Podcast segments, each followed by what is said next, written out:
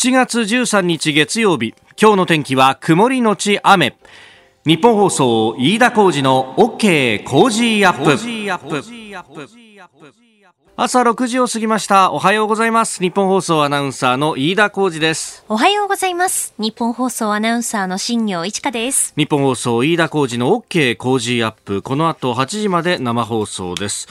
えー、まず電車に関する情報が入っております。 ジェイアール 常磐線ですが、日立の牛久駅で停電したという影響で、えー、現在取手駅と土浦駅の間運転を見合わせているということです。えー、ジェイアール 東日本によりますと、間もなく運転再開できるという見込みだそうなんですけれども、えー、ご利用の方ご注意ください。まあ、常磐線取手と土浦の間止まっているということなんですが、えー、一方で品川取手間、まあ、快速電車ですね、もう一部運転本数が少なくなるというようなこともあるようです。少し影響もあるようですので、まあ、若干今日早く出た方がいいかもなという感じです。あの運転再開等々また情報入り次第お伝えしてまいります。さあ、あ今日は今有楽町日本放送屋上の温度計が じゅうはちてんはちどしかありません。そうですね。ね、湿度は きゅうじゅうさんてんはちパーセント なんですが、まあ、昨日と比べるとこれ相当涼しいなというような、ね、そうなんですよね。昨日東京都心はですね、最高気温が さんじゅうにてんごどあったということで、いやそうだよね。もう昨日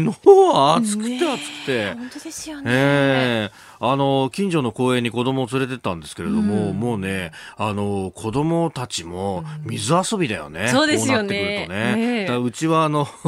非常にケチなもんでですね、え、えー、飲みの飲んだ後のペットボトルをきれいに洗って、うん、でそのキャップのところにこう千枚同士で穴を開けて、はい、えー、即席の水鉄砲を作ってそれで遊ばせるっていう、ね、あ楽しそう。えー、最近のは結構あのぐしゃっとこう潰せるような柔らかいやつもあるじゃないですか。そうですね。ああいうのは子供の力でも十分にこう水鉄砲になるので。なるほど。そうなんですよ。わあいいですね。でもさ、周りの子供を見てるとさ、うん、なんかあのタンクみたいのを背負ってであの水をこう散布するホースがついてて、それでそれでこうシコシコやるとなんか水がピューって飛んでいくみたいなのもあってさ、えー、本格的な、そうななえゴーストバスターズみたいな。いやそうそう、あそういうことそういうことそういうこと、後ろにタンク積んで、えー、そうなのよ。いやなんか進化してんだなと思いながらさ、えー、でいろんなキャラクターのがあってさ、楽しそうだな。当然ね、えー、うちの息子はさ、はい、あれはいいなと思いながらさ、そうですね、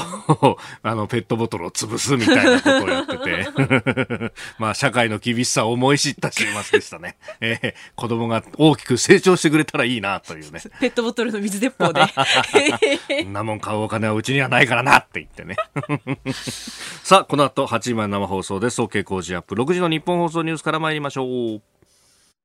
えー、一面のご紹介ですね。今日は一般紙の朝刊は休刊日であります。スポーツ新聞は駅売りのものが出てますんで、それがスタジオの中に入ってきております。まあ、昨日の野球の結果で一面の作るということ、まあ、野球のシーズン帰ってきたなというのがこんなところにもね如実にわかるんですが、えー、そして今お聞きいただきましたようにヤクルトが首位に立ったぞということをさん紙一面トップです。サンスポよんひゃくよんじゅうきゅうにちぶり高津ヤクルト初村村上ダッシュと、えー、いうことで村上選手の一打もありとい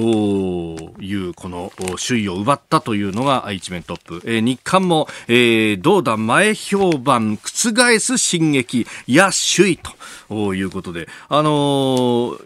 えー、ここにはですね、あのー、ヤクミツルさんの漫画も出ておりますが、高津スワローズまさかの首位ジーンというですね、えー、まあ確かに前評判のをね、えー、低さからするとまさかっていうのが、えー、素直に現れております。えー、それからスポニチも高津ヤクルト初首位村上と優勝を届けるというですね、えー、早くもそんなことまで出てきております。えー、そして一方で負けたジャイアンツについてはスポーツ報知、えー、原巨人、えー、判定負けという一面、あの同点に追いついたかに見えたですね、えー、これはごかいの表の攻撃ですが、あのーえー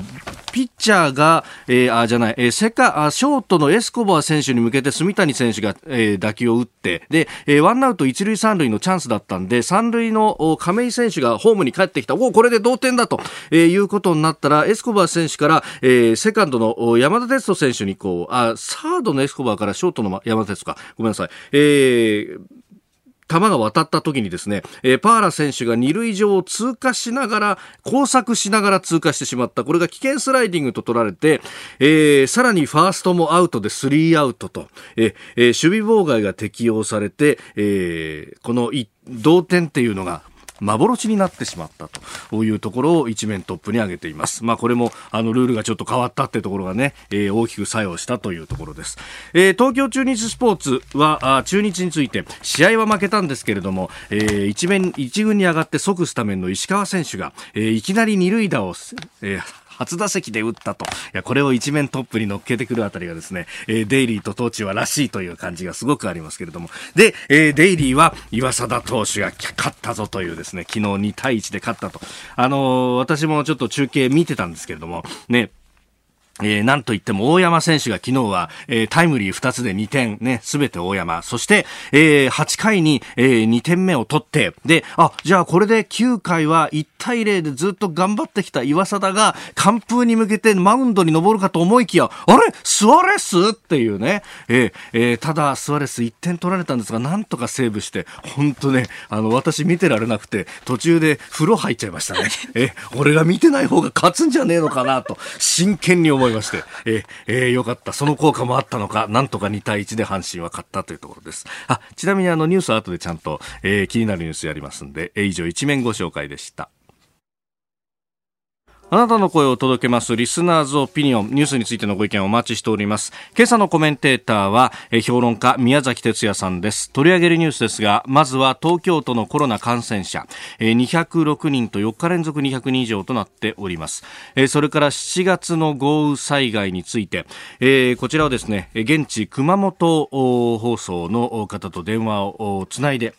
様子を伺ってまいります。それから尖閣周辺に中国船きゅうじゅうにち連続と最長更新しました。沖の鳥島のあたりでの調査というのも気になります。えー、そして GoTo キャンペーンにじゅうににちから前倒しというニュース、さらに、えー、宮崎さん小松左京についての本を出しております。危機の預言者小松左京から見た日本の今というタイトルでしちじよんじゅっぷん過ぎ、えー、スクープアップのゾーンでじっくりとお話を伺っていきましょう。ここが気になるのコーナーです。まあ、一般紙は今日は休刊ですけれども、土日の新聞あるいはその後ね、えー、各紙の電子版で、えー、いろいろニュースが出てきておりますが、その中で香港です。えー、香港の民主派が週末にですね、あの、くがつの立法会選挙の候補者調整のため予備選を行いまして、その投票が終了したということです。あの、まあ、これ本選でもなく、そしてオフィシャルな選挙でもないと、まあ、あの、民主派の人たちが自分たちの候補を立てるのにどんな人立てたらいいかなっていうので、えー、自主的にやった投票ということなんですが、ただ自主的な投票であっても、これ、あの、民主派の人たちというと、まあ、えー、今、話題になっている国家安全維持法であるとかにも反対ですし、そもそも論として、えー、中国共産党の支配が強まる香港というものに対しても反対、えー、もっと言えば、えー、立法会の議員の選び方、まあ、今は普通に選挙がやっているという感じでもなく、まあ、職能団体からですね、推薦を受けて出るとか、基本的にあの中国共産党とまあ、共存というかですね、まあ、一緒にやっていくという形の候補でないと、もはや立候補すらできないと。しかもそれも、この国家安全維持法ができてくると、これに賛成する候補じゃないと立て、立てられないんじゃないかということも言われていますんで、まあ、この、あの、予備選自体もですね、違法に当たるんじゃないかということが、えー、すでに司法当局などからは指摘されていたようであります。まあ、それゆえ、まあ、あの、一応、開かれた形で投票やりますけど、まあ、集まってせいぜい、まあ、じゅうななまんにんぐらいかなということは言われてました。このじゅうななまんという数がどういう数字だったかっていうと、あの、去年行われた、あの、区議会議員選挙での得票の、えー、まあまあいちわりぐらいが来ればいいかなというようなところだったそうなんですが、えー、予想大幅に上回るごじゅうはちまんにんの投票があったということです。あの、民主派の幹部の方々は、えー、香港人再び奇跡を起こしたと市民の勇気を称えたということであります。まあ、あのー、この投票に来た人たちっていうのが並んでいるね、写真なんてのが、えー各メディアで載って載っているというか、まあ、電子版のページを見ると載ってますけれども、まあ、えー、小堂さんようにですね、こうやってあの写真が撮られてるってことは、みんなあの顔が撮られてるってことですし、その顔写真を元にして、えー、おそらく解析などもできるだろうし、まあ、そこには監視カメラも当然ついていたであろうから、えーえー、本当に相当な勇気を持ってですね、えー、香港人の人たちが投票に行ったということは、これはすごいなとも思いますし、ね、えー、そ、そこまでしてやっぱり、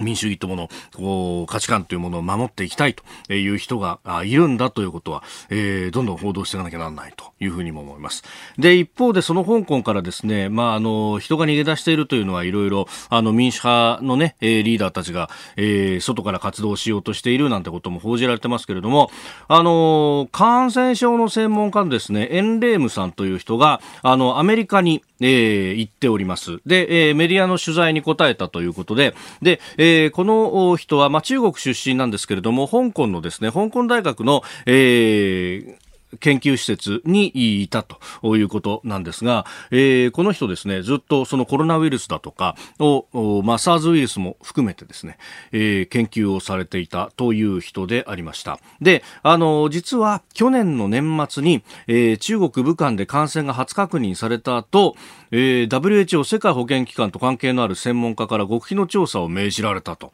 で、えー、じゅうにがつさんじゅういちにちには、えー、人から人への感染を把握していると、えー、中国当局がすでに人から人への感染を把握していることを確認してと、えー、さらに家族内での集団感染なども起きていたんですが、えー、この情報、情報の、えー、公表が許されていなかったと、えー、いうことが、これ フォックス ニュースのインタビューなどで、えー、出ております。まあ、あのーこの当時から把握していたんじゃないかってことは、まあ、いろんなところですでに伝えられていたところでもありますが、えー、すでに去年の年末の段階で中国当局はこれを人から人への感染非常に危険であるということを把握していたにもかかわらず、春節を迎えても、えー、外へじゃあ出すのをこう制限するだとかということを一切やってなかったっていうのは、果たしてこれはあの国際的な人道的にどうなんだっていうね、えー、そういった証拠が一つ一つ集まってきているということ。まあ、あの、これが、あどういった形で、えー、野生動物から人へというのは、まあ、まだ解明できていないところですけれども、人から人へというのが分かった段階でなぜ止めな、止めなかったんだというあたりは、これきちんとした国際的な調査団を入れるなりして、えー、解明をしなくてはいけないことだと思います。さあ、しちじだいはコメンテーターの方々とニュースを掘り下げます。今朝は宮崎哲也さん、関西支社からご登場です。おはようございます。おはようございます。よろしくお願いします。次回は、ま、前回次回はやるあの東京会やるって言ったんですが、すいません。いえいえ、とんでもない、よろしくお願いします。ここでポッドキャスト YouTube でお聞きのあなたにお知らせです。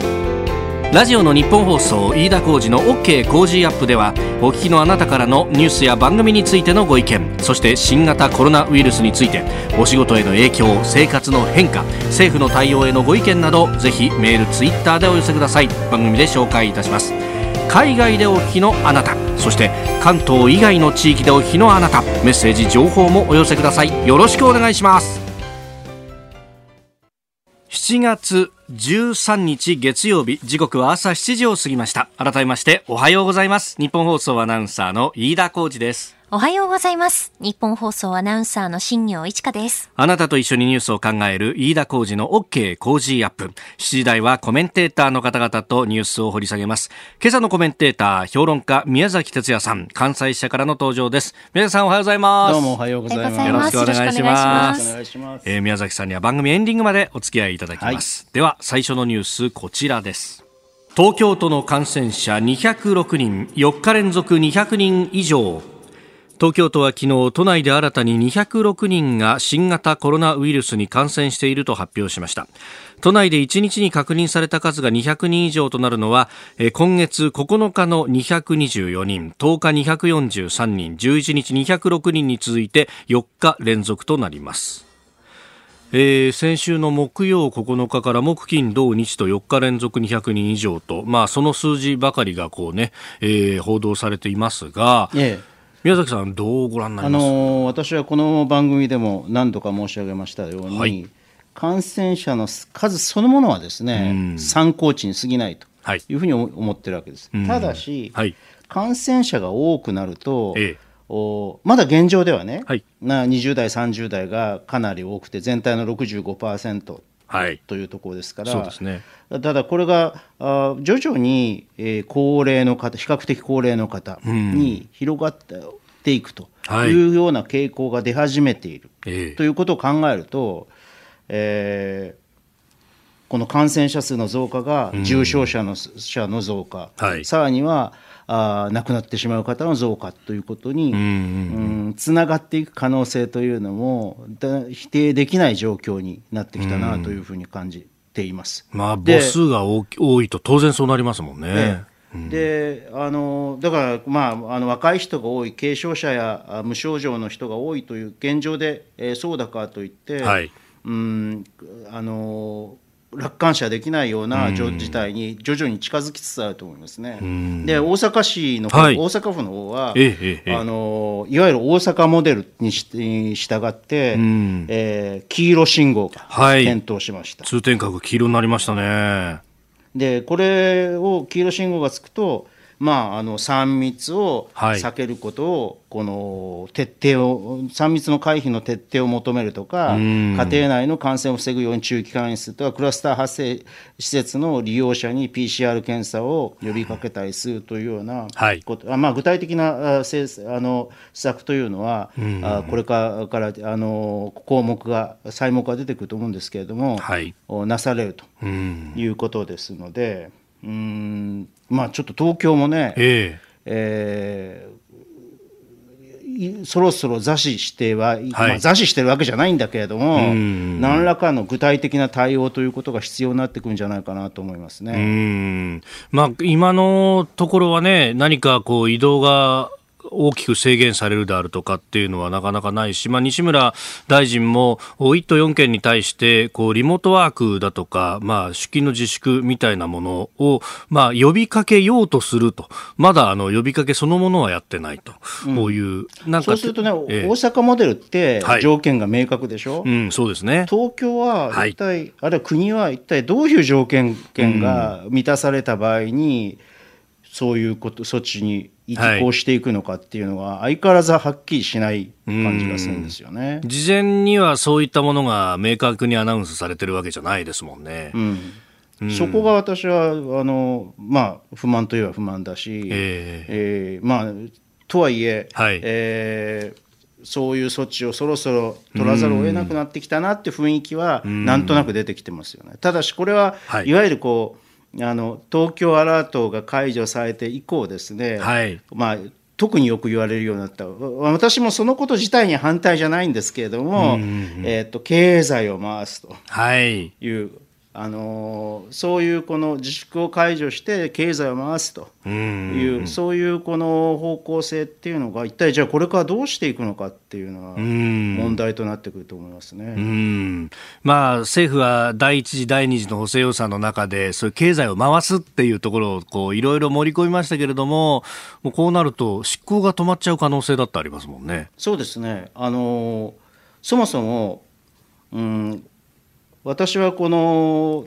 例えばね、自粛とか休業要請とかっていうことが完全に解除されても、はい、うんうんうん、直ちに経済が回り出すということはないというふうに見ている、はい、で、えー、これはなぜかというと、ええ、あの経済っていうのは不確実性っていうものにものすごく敏感なんですよ。うんうんうん、今ね、あの株式市場とかは、はい、ああいう短期的な市場、短期変動市場ってものすごくこう乱高下してるじゃないですか。はい、ええ、新興市場なんていうのは将来に対する、まあ、ある意味で不確かな期待によって伸びているところもあるけれども、はい、実体経済は、うん、そ, それとは異なった原因で動く実体経済というのは、つまり現実の投資とかね、現実の消費っていうのはね、はい、そう簡単にあの不確実性というものを、うん、おあのお織り込むっていうのは難しいんですよ。うん、そうなると投資や消費、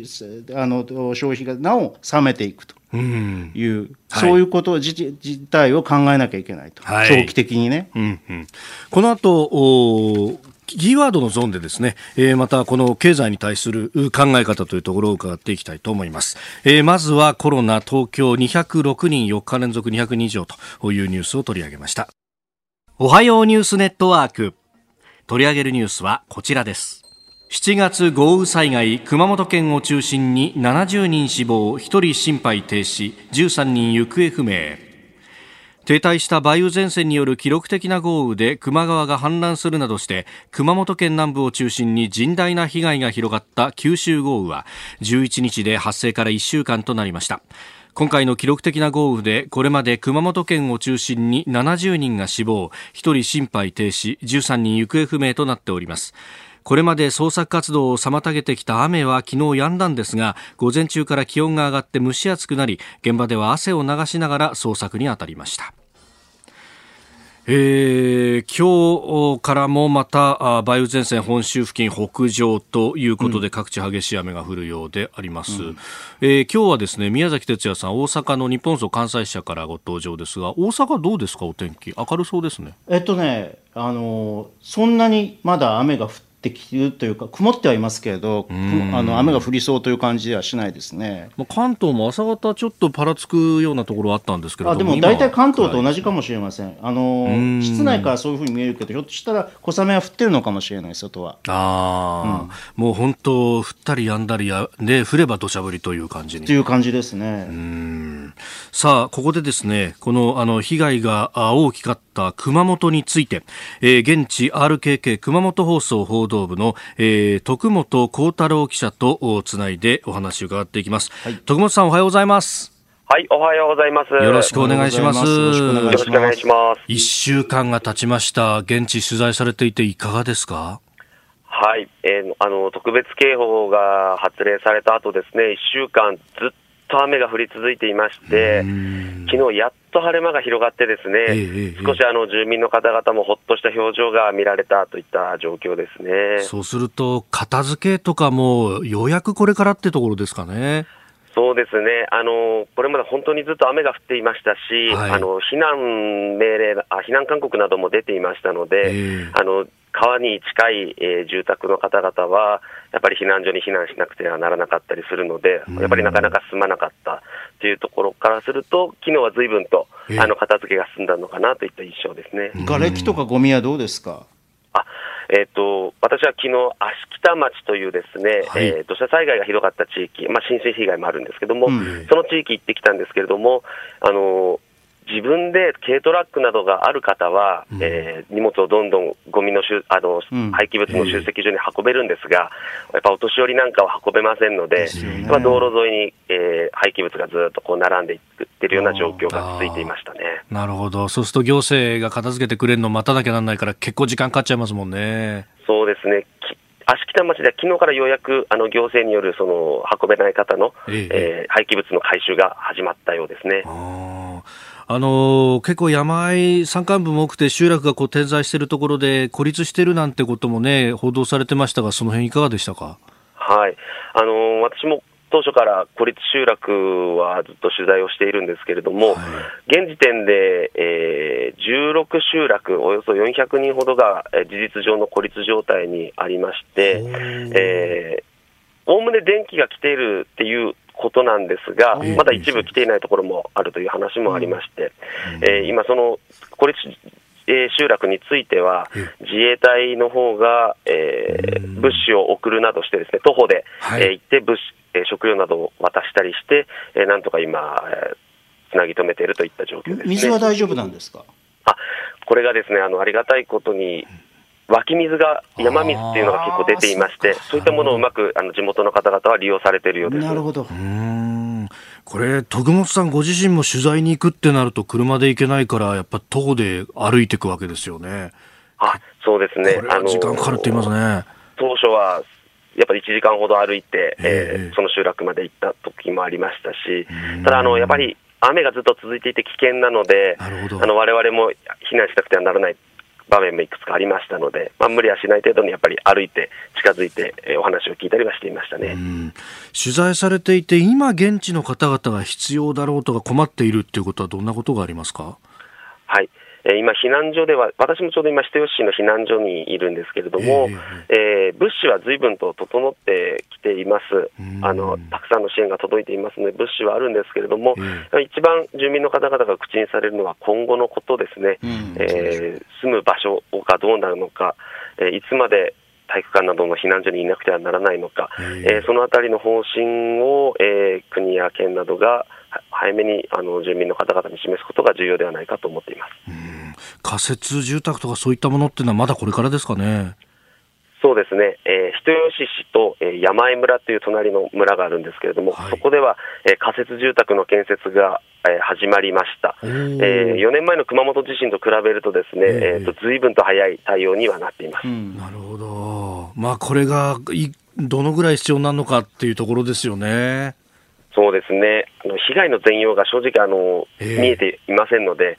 何棟が、えー、床上浸水して何棟が全壊だっていうのはまだまだこれからですので、まだ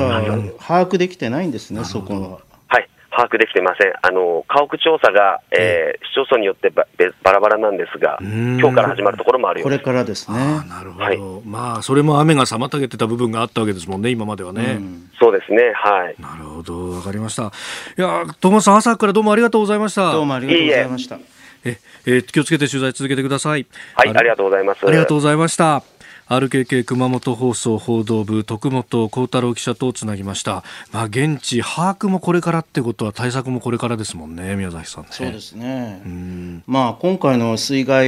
にあった九州の地域というのは私の郷里に近い、はい、そうですよね、あの私福岡県久留米市ですが、ええ、まさに、ええ、あの水に浸かったところじゃないですか。が大変なところだったんですけれども、はい、熊本もね、あのよくあの遊びに行ったところなんで、で、うん、あのかあのコロナ禍でね、はい、観光地がものすごく打撃を受けていたそうですよ、ね、わけですけど、これでまた、うん、あの追い打ちをかけられたというような感じなんで、うん、これ復興大変だろうなと思いますね。いや、本当ですよね。これだから早急に予備費だけで大丈夫かっていうことも考えなきゃいけないですよね。だからそういう、こう特別な対策っていうのが従来のこの擬人災害としてとかっていうこととはのと別に、何かこの特別なこう復興のためのこの資金というのが国が支出すべきだと思いますけどね。うん、えー、今日は安倍総理が現地を視察をするということであります、まあ、それを受けて夕方に非常災害対策本部の会合が行われるということで、そこで何らか出てくるといいんですけどね、うん、えー、そしてもう一つ用意していたニュースなんですけれども、えー、尖閣周辺に中国船きゅうじゅうにち連続で最長更新と、えー、中国海警局の船よんせきが、えー、昨日も接続水域を航行していたと、きゅうじゅうにちかん連続となっております。でまたあの東京日本最南端の東京都小笠原村の沖ノ鳥島周辺の排他的経済水域の中でも、えー、中国の海洋調査船が活動していると、ワイヤーを垂らしているなんていう、ね、映像も出てきて、これは、まあ、現時点でもう抗議をし続けるしかないです。これはうーん、とりあえずこの調査船に関しては、ええ、うーん、あのまあまあ、コロナとか、はい、水害で大変ですから、えー、あでも忘れてはいけない、あのちゃんと抗議をいちいち抗議をし続けるということしかないと思います、はい、うーん、当面はね、うーん、まあ、これね、あの国際法違反だということはもちろんあるんですが、一方で、ね、強制的に排除というのがこれなかなか難しいと、公選という立場はありますもんね。そうですね、ですからまあ、なんていうのかな、これは長期的には、はい、あのもっと抜本的な取り組みをしなきゃいけない問題なんだけれども、えーまあ、何せその尖閣っていうのは、うん、日本が実効支配している、はい、ところなので、そのこのアドバンテージを生かして、うん、何らかの抜本的対策をしなきゃいけないんだけど、当面はですね、はい、えー、抗議しかないと、うんうんうんうん、ただし忘れずに抗議をしなきゃダメだということです、うんうん、これ抗議しないってことになると、国際的にはあ現状これでいいのね、認めたのね日本はというということになってしまいますんで、えー、それをそういうような認識を広めてはいけないので、とにかく抗議はやるということですね。まあ、南シナ海でもこの沖ノ鳥島の件のような資源調査って、そういえば一番最初やってたよなと思うと、これはフェーズが変わってきたと思った方がいいんですかね。うーん、何かこのコロナ世界的なコロナ禍を契機として、はい、うん、中国がこれ南アジアへ、東南アジアへ、東アジアへ展開し始めているという悪いこの雰囲気が感じられますからね。うーん、まあ、日本もね、はい、いろいろこう外交的に対応はしてるんだけれども、えー、なかなかちょっと間に合わない感じ、うん、あの相手方の中国の方の、はい、うーん、例えばほら日本とフィリピンで中国軍機の情報共有をしたりね、はい、一応こういろんなことをやろうとはしてるんだけれども、えー、対応策をやろうとしてるんだけれども、えー、なかなか間に合わない感じ。あの非常に動きが早いですね、中国が。うーん、向こうはもう上意下達のようにこう動けると。で対応する国々はそれぞれバラバラだし、それぞれ民主主義だから意思決定が遅いというようなことも言われますね。だから連携がこれから必要になってくるということでしょうね。だからオーストラリア、インド、はい、東南アジア諸国などとの連携というのが必要になってくるということですね。うんうん、えー、この時間評論家宮崎哲也さんとお送りしてまいりました。日本放送でお聞きの方、この後も宮崎さんにお付き合いいただきます。以上、全国のラジオ局にじゅういっきょくを結んでお届けしました。おはようニュースネットワークでした。続いて教えてニュースキーワードです。 GoTo キャンペーンにじゅうににちから前倒し。赤羽国土交通大臣は先週金曜の閣議後会見の中で、政府の需要喚起策 GoTo キャンペーンの旅行観光分野について、今月にじゅうににちから始めると発表しました。すでに予約している旅行についても補助の対象とします。えー、国交省はこれまではちがつの早い時期を開始を目指してたんですけれども、業界からは早期実施の声が上がっていて前倒しをしたそうです。業界が、ね、早期実施を求めるというのはよくわかるんですよ。はい、あの先ほども申し上げましたが、はい、コロナ禍と水害で観光地大打撃を受けておりますし、えーまあ、コロナ禍では、ね、あの旅行業、はい、鉄道、航空、えー、旅行関連、関連業、そしてもちろん旅館とかあホテルといったものも大打撃を受けているので、なんとかしてほしいという、はい、そういうこのお気持ちはわかるんですが、果たして、うんえーまあ、どれほど予測したかっていたかというのは分からないけれども、はいえーまあ、コロナが再びこう蔓延しつつあるのではないかという、まだあの先ほども申し上げたようにね、えーと、感染者ベースの話ですから、はい、まだあの重症者や死者のには至っていないので、うんえーと予測的なことしか言えませんけれども、はい、ひょっとするとこの、このまままた再び蔓延していくかもしれないという、そういう状況の下でですね、はい、GoTo キャンペーンというのはどうなのかと。であのー、西村大臣もね、はい、喉や嗅覚味覚への違和感がだるいという方はそもそも外出せず、当然県をまたぐ移動は控えてもらいたい。航空、鉄道、バスなどは消毒や換気を行い、人と人との距離を取ることを徹底してもらうとともに、ホテルなどでも旅行者に検温し、体調を聞き違和感のある人はその地域で検査してもらいたいとおっしゃったそうですか、えーえー、そういう状況下での旅行キャンペーンなわけで、 GoTo トラベルはね、トラベルはね、 GoTo ト, トラブルじゃないトラベルね、はい、トラベルはねそういう状況下ですよね。果たして今 や, やることが妥当なのかと、はいいう気はします。えーえー、私はこの旅行業者にかじゃ等に関しては、はい、えーと、あの何らかの救済策というのを、うんえー、行うべきで、えー、もうこういうこの V 字回復を狙うような、はい、V 字回復状況をあの景気の V 字回復状況を狙うような状あの政策というのは、うん、もうちょっと後でもよかったのではないかというふうに思います。もうちょっと事態が、コロナの事態が沈静化する、はい、する状況で、じゃあ今何をやるべきかだったのかというと、えーえー、一つは、うん、私はやっぱりこれ GoTo キャンペーンって いっちょうななせんおくえんも約いっちょうななせんおくえんも使ってるんだけど、ねはい、むしろだいに波 に, に備えて、えー、医療充実のためにお金を使うべきではなかったのか、はい、うーんうーんまあ、人工呼吸器とか、はい、医療装備の確保のためにお金を使うべきではなかったのか、もっともっとね、あの使ってないわけじゃないんですよ。でも、はい、やっぱりこの GoTo キャン、キャンペーンに比べると、そうですね、の予算に比べるとにせんおく程度だったりさんびゃくおく程度だったりというようなことなんです。はい、桁が違う。やっぱり私は消費を喚起したいというの、全体を喚起しなければいけないというのであるならば、はい、えーっとあのケチな、うん、あのケチなあのケチなと言ってはいけないえと財政支出にものすごく消極的なドイツが、はいえー、ドイツが、えー、付加価値税を下げております付加価値税、ね、日本も、えー、となぜ、はいあのこのコロナ禍の直前に、ええ、じゅっパーセント にして ジーディーピー をガタンと落としたに日本がですね、はい、えー、ジーディーピー 成長率ガタンと落としたななパーセント、年率換算で ななパーセント も落とした日本は、はい、それに反省して、ええ、反省の意味も込めて、うん、私は ごパーセント、 うーん ごパーセント、 ごパーセント 以下に以下、うん、とりあえずするというぐらいのことを や, やるべきだと思うんです。これは消費喚起に間違いなく結びつきます、はい、と同時にですね、こう地方財政がね、はい、非常に悪くなってきてるんですよ、うん、これはあの昨日の朝日新聞なんかでも、はい、財源確保で非常に都道府県が苦しんでいると、うんうん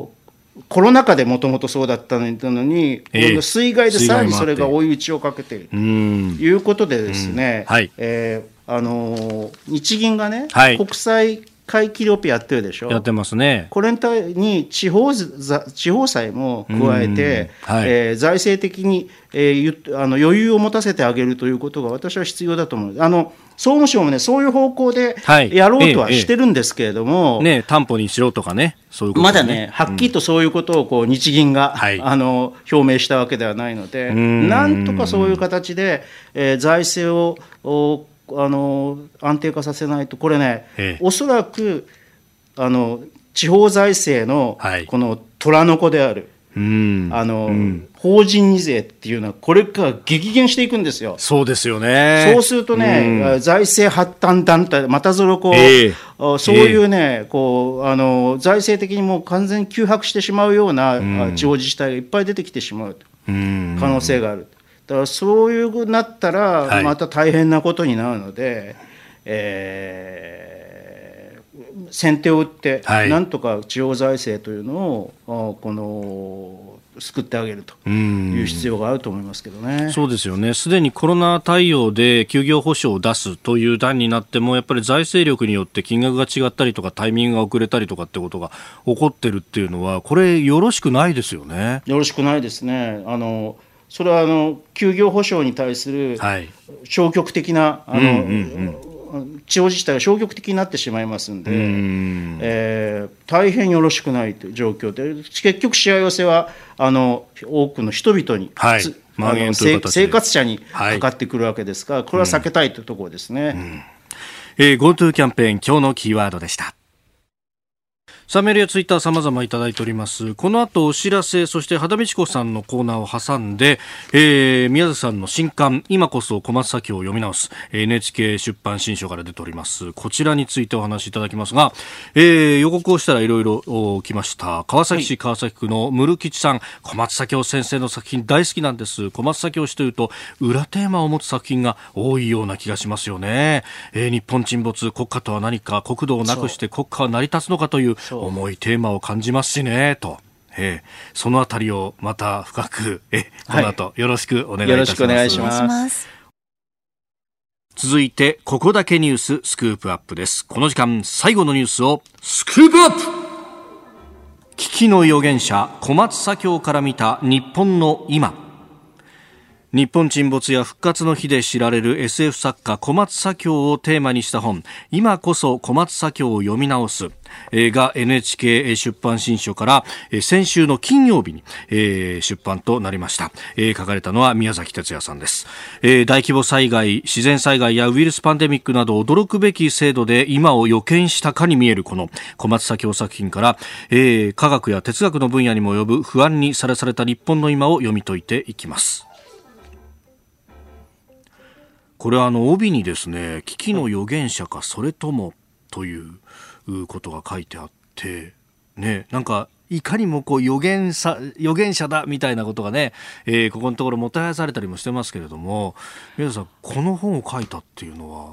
あの昔ね、飯田さんと午後にやっていて、はい、日本放送でやっていた番組で、ええ、アメリカの影、壁、壁っていう、アメリカの壁、アメリカの壁っていう作品を、はい、あの取り上げたじゃないですか、うんうん、この時は、はい、いわゆるこのトランプ政権が発足して、うんはい、発足直前だから発足した後だぐらいでしたね。ぐらいで、はい、アメリカファースト主義をこう唱えて、まあ、同盟関係っていうものを軽視すると、はい、おいわゆるこう昔ながらの言い方ですけど孤立主義を取るのではないかというふうに言われていて、うんはいえまあ、部分的に現実化したんだけれども、うん、アメリカに壁ができちゃったら一体どうなるかっていうことで、はい、この本が売れてる注目されて売れてるっていう、ええええ、そうでしたそうでした、えー、そういうふうにね何かねこう時事問題で危機的な状況が起こると、はい、必ずこうあ小松左京の小説にここが出てきたとかっていうような話っていうのは出るわけですよ、はいうんえー今のこのコロナ状況だとね、はい、今ベストセラーになってますけれども、うん、あと復活の日という映画化もされたオリビア・ハッセイと草刈正雄であの映画化された深作欣二監督で映画化された作品、はい、これは要するにあの未知の病原体が広がって、うんえー、脊椎動物と人類、うん、もちろん人類も含む脊椎動物がみんな死滅してはあの南極に取り残された唯一あのわずかな人類を残してみんな死滅してしまうという話なんですよ。そのプロセスがね、はい、感染プロセスが、が広がっているプロセスが現状とに極めて酷似しているということで読まれていると、はいうんうん、でもねで日本沈没なんかもなんか天変地異が起こると日本沈没が読まれる、そうですね、あるいはこのえー、首都圏がロックダウンするとかっていうと首都消失が読まれるとかっていうようなことがあって、はい、でそれはそういう読み方でいいと思うんですけれども、うんうんうんうん、彼が一体何をじゃあ そ, そういう危機的な状況とかをポーンと現状に放り現況に放り込むことによって言いたかったかのというと、はい、例えば日本沈没だったら、うん、先ほどもちょっと裏テーマって話をあの視聴聴取者の方から、ね、リスナーの方から、はい、出てきたけどこの裏テーマって一体何かっていうと、ええまあ、これあの舞台はね小説自体の舞台はせんきゅうひゃくはちじゅうねんの日本はちじゅうねんぜん後の日本なんですが、うん、それまで永遠と築いてきた戦後日本、うん、あるいはそれ以前からずっと続いてきた日本と社会というのは、はい、一体何だったのか、うん、ということをほら昔徒歩の詩でさ、はい、あの漢詩でさ国破れて山河ありっていう言葉があるじゃない、ありますね、はい、でもね山河もなくなってしまったら一体どうなるのか、うん、国は続くのかっていうことを問おうとしたと、はい、うーんあの山河がなくなってしまうことによって日本人とか、はい、日本社会とか日本文化とか、うん、そういったものが明るみあの炙り出されると、えー、そういうことを言おうとしてで全てがこう小松左京の作品っていうのは、はい、そうなんですよ。復活の日は我々のこう文明、うん、特に近現代の文明とは一体何だったのかっていうことを問い直す作品なわけ、うん、だから別に予言しようと思ったのではないけれども、はい、リアリティを持たせるために、ええ、ものすごく例えばこうウイルスとか、うん、あるいは、えー、と地殻変動の様子、はい、プレートテクトニクスっていうあの、ええ、当時としてはあのこれからあの最先端でこれから通説になると言われてい た, ていた通説になりかけていた理論をこの導入したりしてその描いてるんですけど、とにかくそういうねあの道具立てが非常に精密で精巧なんで、うんうん、あ, のあたかも後から見ると、はい予言したかのようにもう今のことを描いてるみたいだというふうに思われてしまうんですけれども、その奥にあるものを読んでほしい、はい、あの小松左京は未来学っていう学新しいこう、はい、学, 学, あの学問体系を作ったんですよ、はい、学問体系っていうか要するにこう学際領域を作ったいろんな学問がより集まって過去の未来、過去の未来観は何かこれからの未来というのはどういうふうになっているのかなかで未来を問うということはつまり、はい、今の私たちがどうありたいのかということを問う、どのようになっているのか、どこに問題点があってこれからどうありたいのかっていうことを問うことになるわけでしょ、えー、そういうことをやろうと小説の形でやろうとしたのが小松左京の エスエフ だろうと思うんですよ、ね、うーんあの今のお話とかを聞いててあと本を読むとそうかだから小松左京っていうのは究極のリアリズムだったのかなというふうにも思うんですよね。なんかその全部をこう今の状況を突き詰めないとこうどうこの日本社会っていうのがあのな今どういう構造なのかっていうのがわからないだろうと、うん、そうなんか、まあねええ、リアリズムというよりは、ええ、こうなんてそこのそこ一番そこのあの規定的な条件というものが何なのかということを考えようとした、うんうんうん、根っこみたいなもんですか。根っこというか基礎的な条件ね。うん、そういうものは何なのか。そうすると、はい、一人一人のこの個々の実存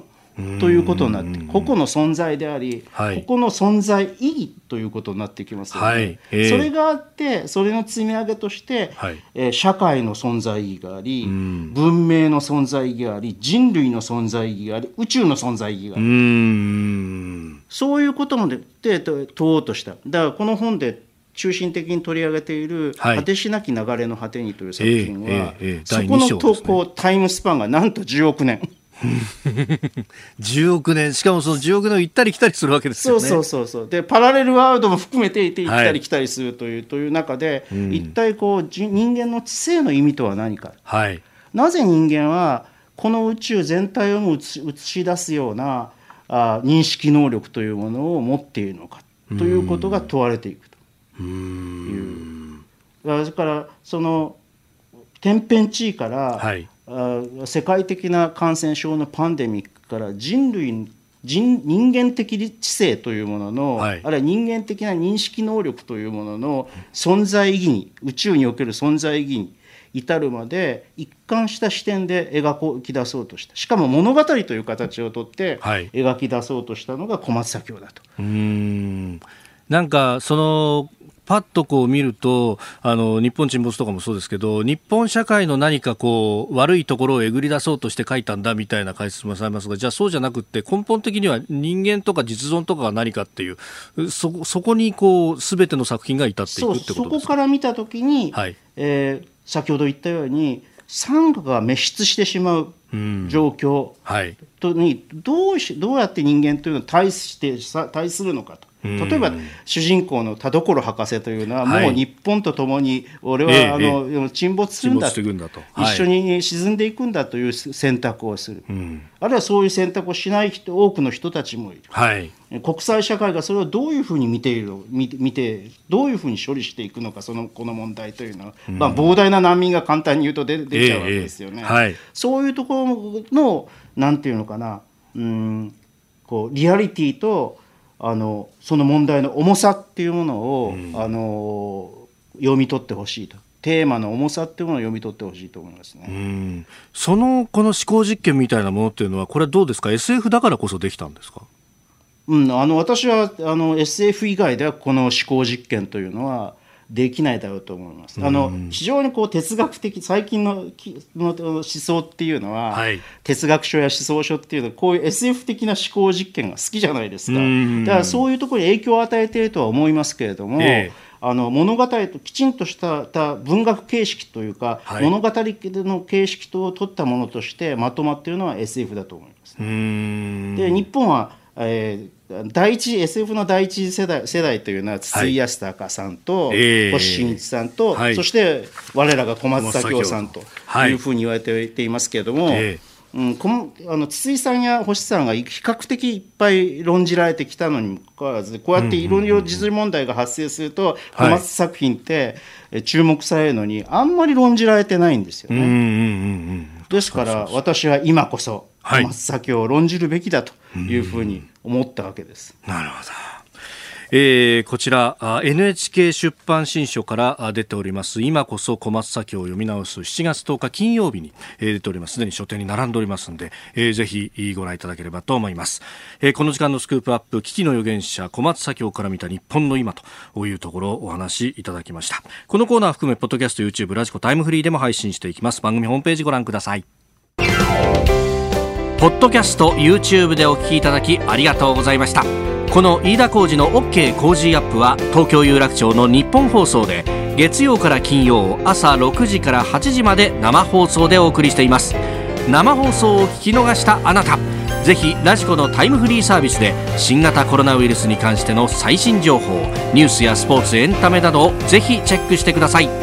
さらにこの番組では公式ツイッターでも最新情報を配信中、スタジオで撮影した写真などもアップしています。そしてもう一つ、私飯田浩司夕刊フジで毎週火曜日に飯田浩司のそこまで言うかを連載しております。こちらもぜひチェックしてください。